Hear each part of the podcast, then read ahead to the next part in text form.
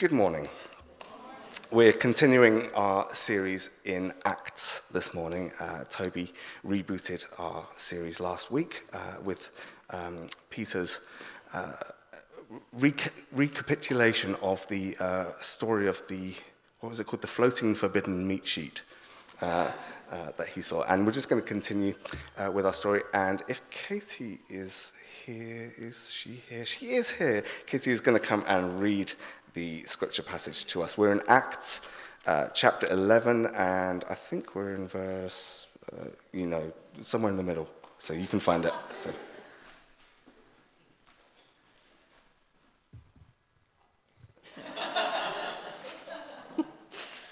Now, those who were scattered because of the persecution that took place over, Ste- over Stephen traveled uh, as far as Phoenicia, Cyprus, and Antioch and they spoke the word to no one except Jews. But among them were some men of Cyprus and Cyrene who, on coming to Antioch, spoke to the Hellenists also, proclaiming the Lord Jesus. The hand of the Lord was with them, and a great number became believers and turned to the Lord. News of this came to the ears of the church in Jerusalem, and they sent Barnabas to Antioch. When he came and saw the grace of God, he rejoiced and he exhorted them all to remain faithful to the Lord with steadfast devotion. For he was a good man, full of the Holy Spirit and of faith. And a great many people were brought to the Lord. Then Barnabas went to Tarsus to look for Saul, and when he had found him, he brought him to Antioch. So it was, so it was that for an entire year that they met with the church and taught a great many people. And it was in Antioch that the disciples were first called Christians. At that time, prophets came down from Jerusalem to Antioch. One of them, named Agabus, stood up and predicted by the Spirit that there would be a severe famine over all the world. And this took place during the reign of Claudius. The disciple determined that according to their ability, each would send relief to the believers living in Judea. This they did, sending it to the elders by Barnabas and Saul. That's great. Thanks, Casey. I'm going to switch on my little device, which means I can set Joel free. I'm now in control of the screen. You were all in fine voice this morning. My goodness.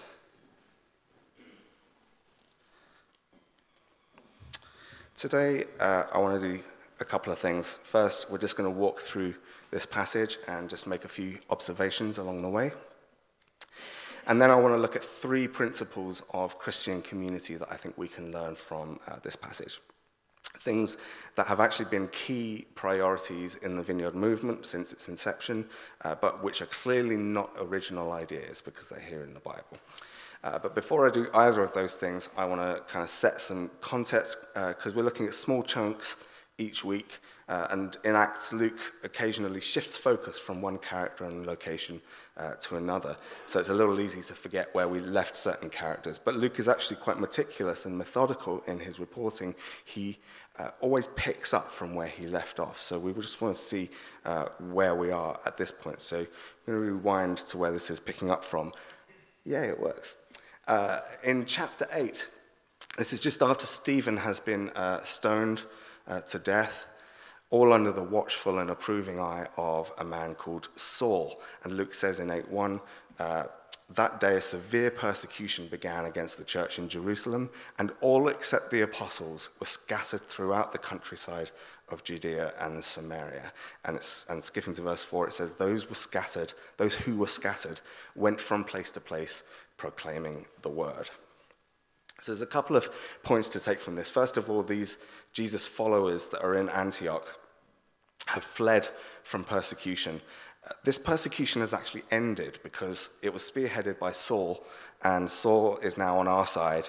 And, um, uh, and, and, and so there's a period of peace and prosperity in the church, which we learn uh, earlier in Acts. And uh, unfortunately, because there's no Twitter in the first century, these guys in Antioch don't know this. Um, so they probably haven't heard about this. They, they, they probably feel uh, as though this persecution is still going on there. Secondly, um, to these Jesus followers that are in Antioch, this Jesus thing is still very much a Jewish affair. Um, the base church where the apostles still are is in Jerusalem. Uh, we're still um, talking in terms of the Jewish Messiah having come to, uh, to bring God's uh, new age to his people. They haven't yet heard about the gospel opening up to non Jews, about Peter's experience with the floating forbidden meat sheet. I love that idea. Like I said, there's no Twitter, so Peter couldn't do uh, an update. Uh, so here these folk are, and because they don't have the unmitigated blessing that is Twitter, um, they're fleeing a persecution that is no longer happening, and they have no idea that God has now welcomed Gentiles into the family.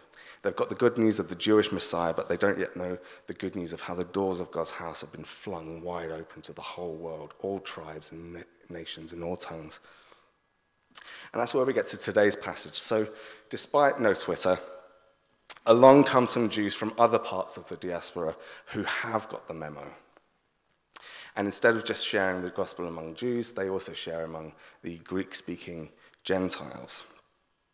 I, I, reckon it's Philip's doing. So, in Luke's narrative, since Stephen's stoning, uh, as well as um, the major milestones of Saul's conversion and Peter's new excitement about bacon sandwiches, um, in addition to those things happening, Philip has been like teleporting all around the Mediterranean, um, like just preaching the gospel to whoever, you know, so Ethiopians and Samaritans and who knows who else.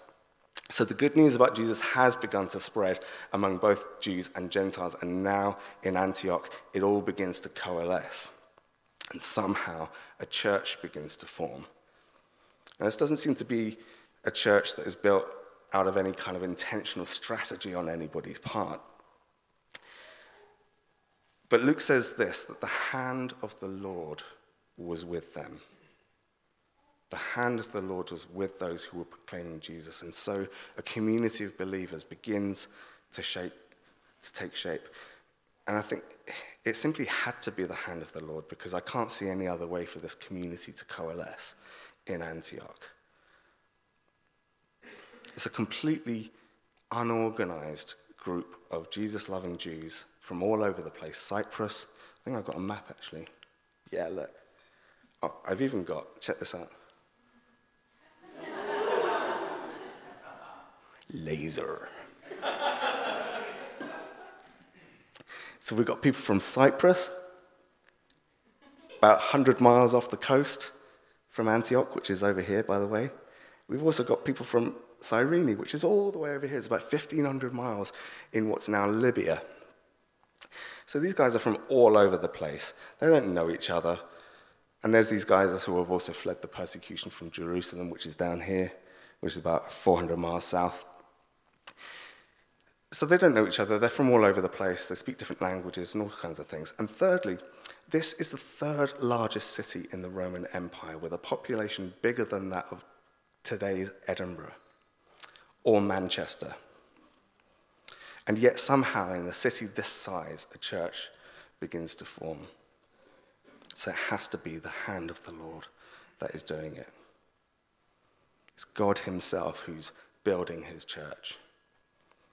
And news of this church ripples all the way back to Jerusalem, catches the attention of the apostles there. And they send Barnabas up to Antioch, you know, just to check things out, make sure everything's kosher. Or not.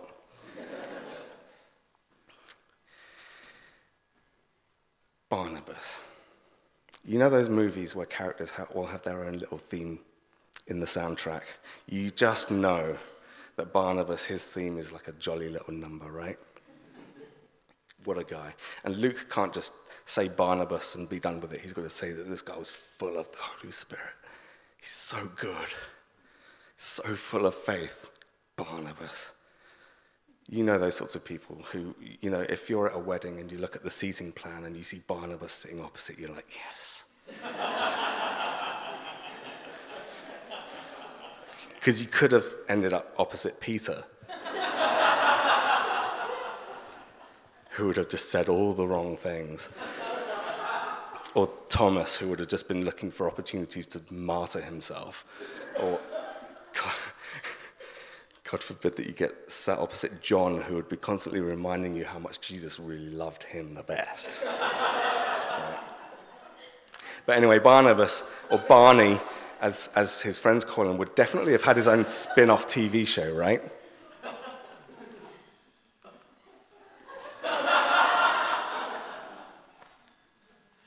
So Barney turns up and he loves what he sees there in Antioch. The text says that he came and he saw the grace of God. But I love how Eugene Peterson puts it in the message. It says, as soon as he arrived, he saw that God himself was behind it and in it all. And so he threw himself in with them.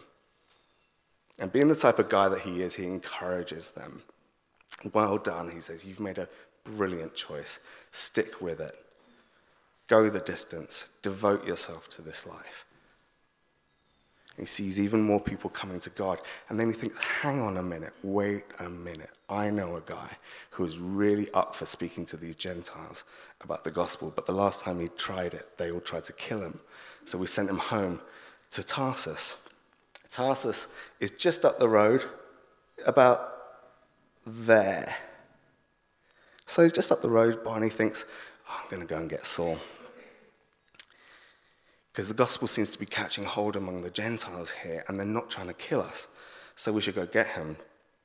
So Barnabas, at this point, he's, he's got an opportunity to, to, to make himself the big man. You know, he's the, he's the apostles' guy in Antioch. But he's actually thinking, who can I invest in? Who can I raise up? And he's got Saul just up the road, road so he thinks this is a chance to see what he's made of. So he goes up to pick up Saul, brings him back to Antioch, and once again, just like in Jerusalem, it's only because Barnabas is there vouching for Saul that the Christians there aren't freaking out because they think Saul is the bad guy, right? That he wants to kill them all. So Barney's there, he's saying, Don't worry, guys, he's not here to kill us. He's with us now, he's on our side. And for a year, Barnabas and Saul minister in this church. That must have been a foundational year for Saul, right? Who we know better as Paul. But just as a kind of quick and unimportant side note, Saul, just in contrary to what you might have been taught, what I was certainly taught, Saul doesn't become Paul when he becomes a Christian. He's still Saul at this point. It really is a matter of who he's talking to. The Jewish world would have known him as Saul, the Greek speaking world would have known him as Paul. Anyway, unimportant side note, done. So this year must have been really foundational for Saul. He's just figuring out what a Jesus loving community is supposed to look like. There must have been all the kinds of issues in that community that he later addresses in all the letters that we get to read in the rest of the New Testament. I mean, seriously big questions like what do we do about circumcision? What, what's the deal with all the food and purity laws? What kind of sacrifice are we now supposed to bring to God? For that matter, in what ways Jesus this man who died and was crucified and rose again, how is he God? How is he both a man and the same God that we Jews have worshipped for centuries? Who is the Holy Spirit?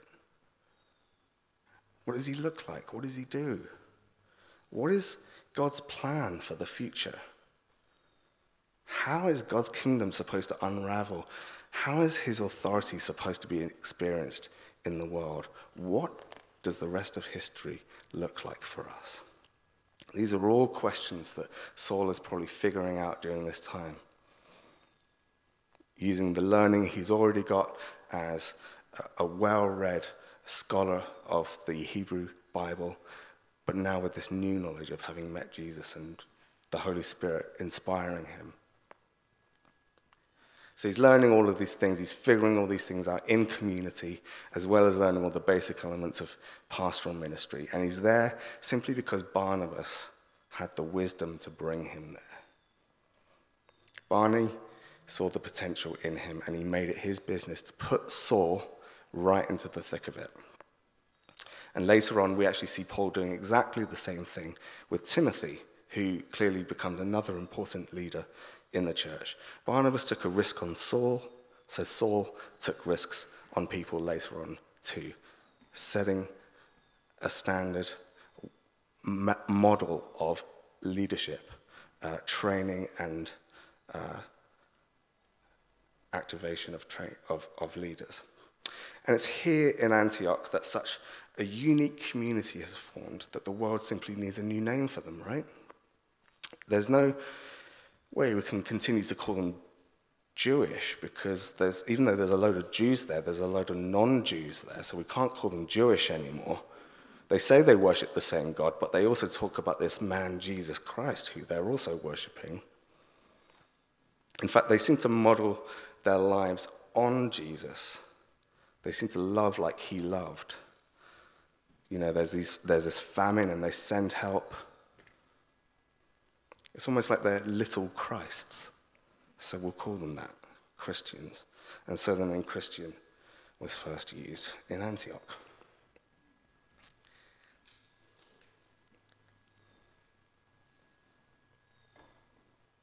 So, as we briefly uh, look at these three principles that I want to uh, sort of dig out from uh, this text about uh, what Christian community could look like.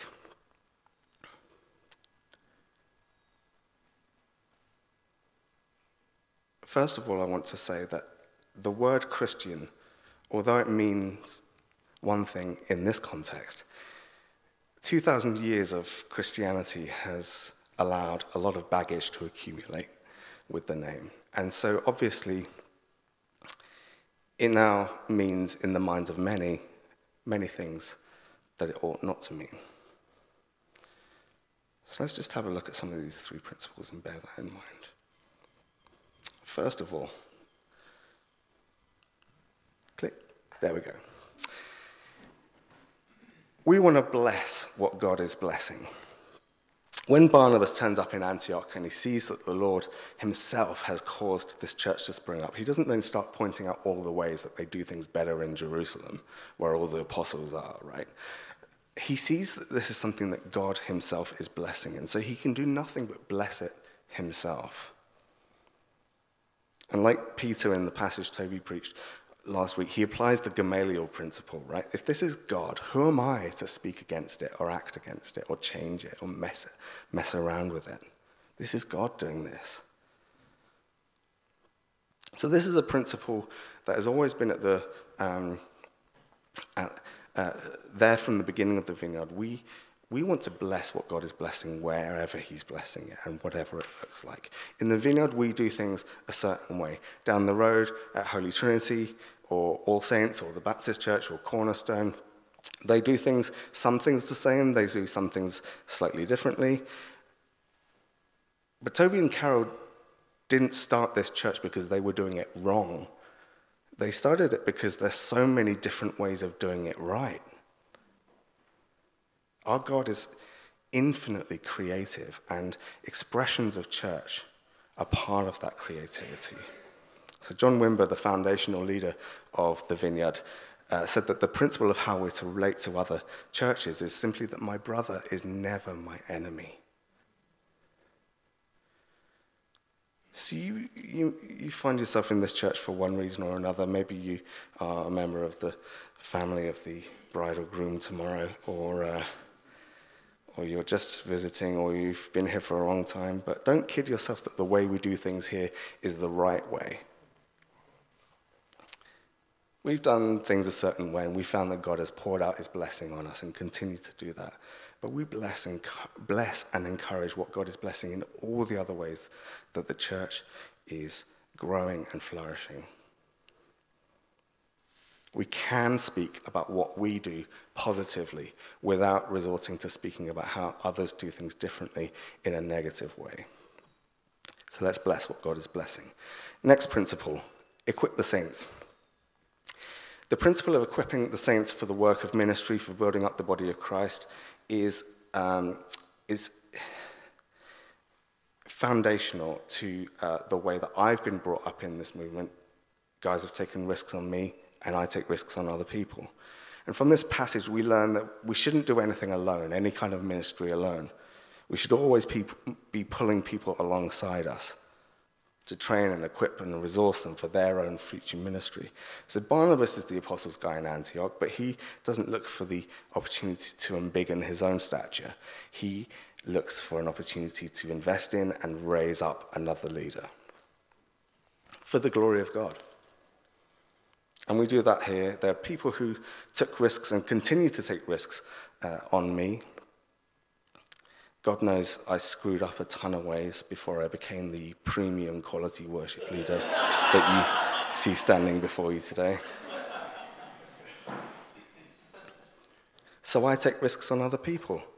He did all right, didn't he, Tim, this morning?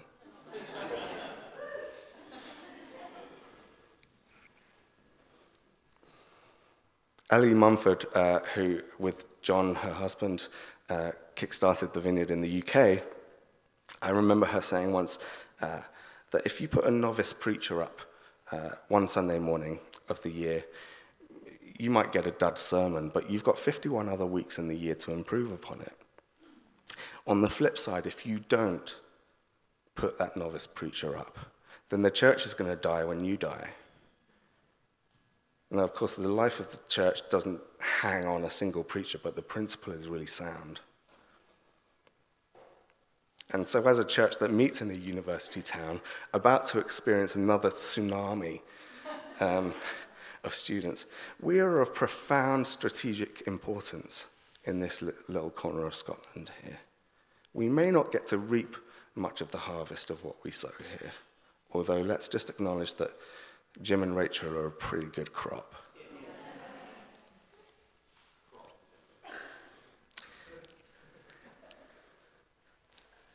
We don't get to reap much of what we sow here, but it's still of crucial importance that we continually sow into the lives of the, the young Christians who spend such formative years here.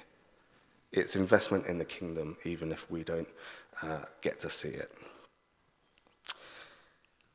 And then, thirdly, we're a church that does the stuff. I haven't said a lot about the last few words of this passage and the famine, but I, I want to end with this because I think it's really important. Uh, there's a few things that we know about this church in Antioch. One, it's big and it's getting bigger. Second, it's really diverse. It's full of people from all corners of the known world. But apart from those things, we don't actually know about what they do. What does church look like for them? We don't know what kind of donuts they had. Uh, you know, was their, was their coffee any good? That's really important. Um, we don't know if they had pews or plastic chairs. We don't know what kind of PA system they had for the band. We don't know what provision they made for kids. We know two things about what these people did. One, they prophesied, and two, they were generous to those who had need. And we want those to be two key elements of our church, too. We want to be those who listen to God and who speak His truth into one another's lives. And we want to be those who give as we're able to those who have need. It's these two things that Luke identifies as activities that are associated with the word Christian. So we could get hung up about how people think all sorts of things when they hear the word Christian, or we could just get on and do the stuff, right? Change their minds that way.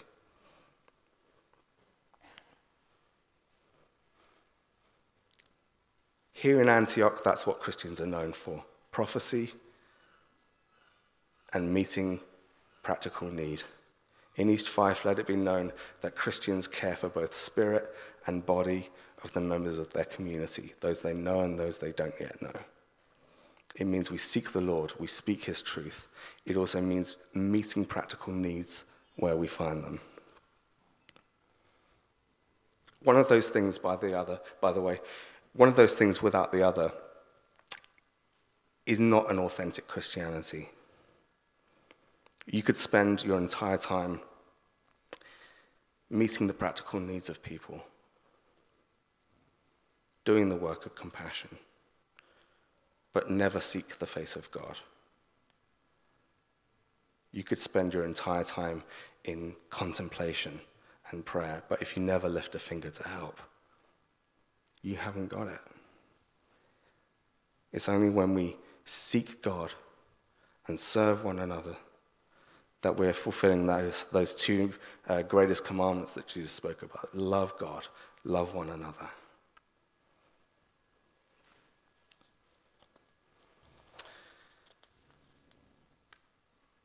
So that was my kind of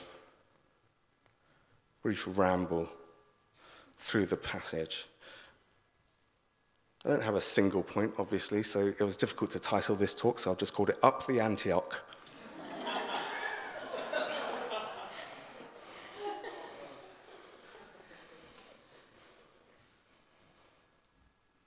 But there are these three principles that I think we can learn from this passage about what Christian community is supposed to look like. Let's bless what God is blessing. Let's equip the saints for the work of ministry, for building up the body of Christ. And let's do the stuff. So we're going to pray for one another now. This is just another chance to do the stuff.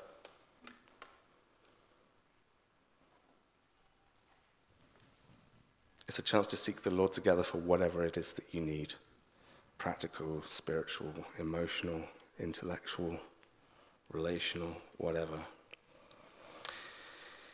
I also want to make an invitation to those who might be here and don't yet know if they would call themselves a Christian. So let's get practical about this. Maybe uh, you're just feeling a pull that you can't quite understand. Maybe you're just intellectually curious. Maybe you were affected emotionally during the worship. Now, I believe that was the hand of the Lord touching you. But if you're not sure, this is simply the best opportunity you may ever have to simply ask God to meet with you. You've got nothing to lose, really, by doing that, and you've got everything to gain. So if that's you, uh, just come up to the front here in a moment after I've prayed, where in plain sight, ordinary people.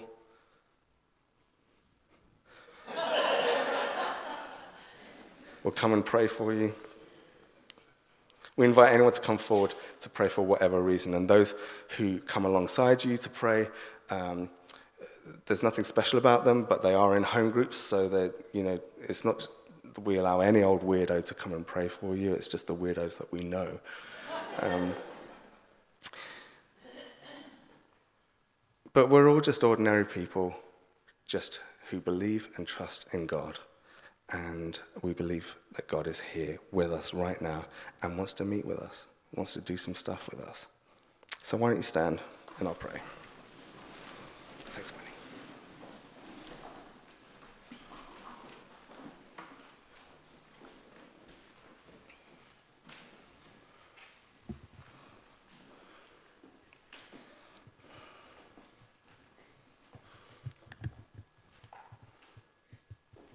Father God, we are so grateful that you would choose to make yourself known to the world through the likes of us.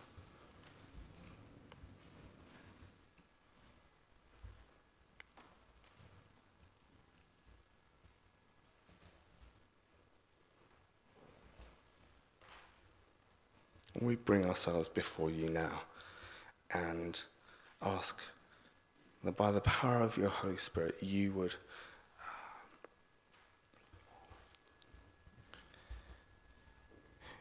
you would be forming us, molding us ever more into uh, what it means to be a little Christ.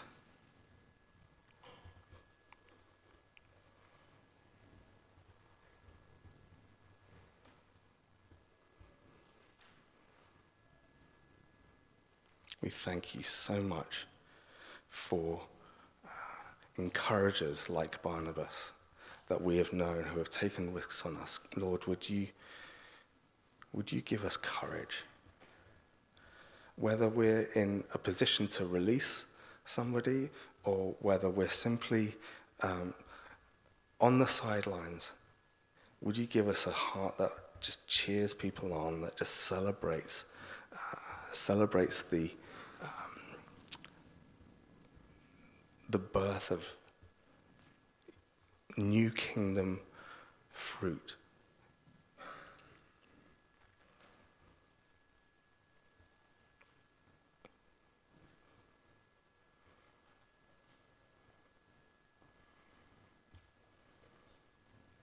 And Lord, would you bring healing in our midst where there is uh, brokenness in our bodies or in our minds? Lord, would you bring your healing? We rejoice at the testimony that we heard earlier. Would you come and do it again? In the name of Jesus, we pray. Amen. Come forward just as the music begins to play. There's plenty of time. Fire at will.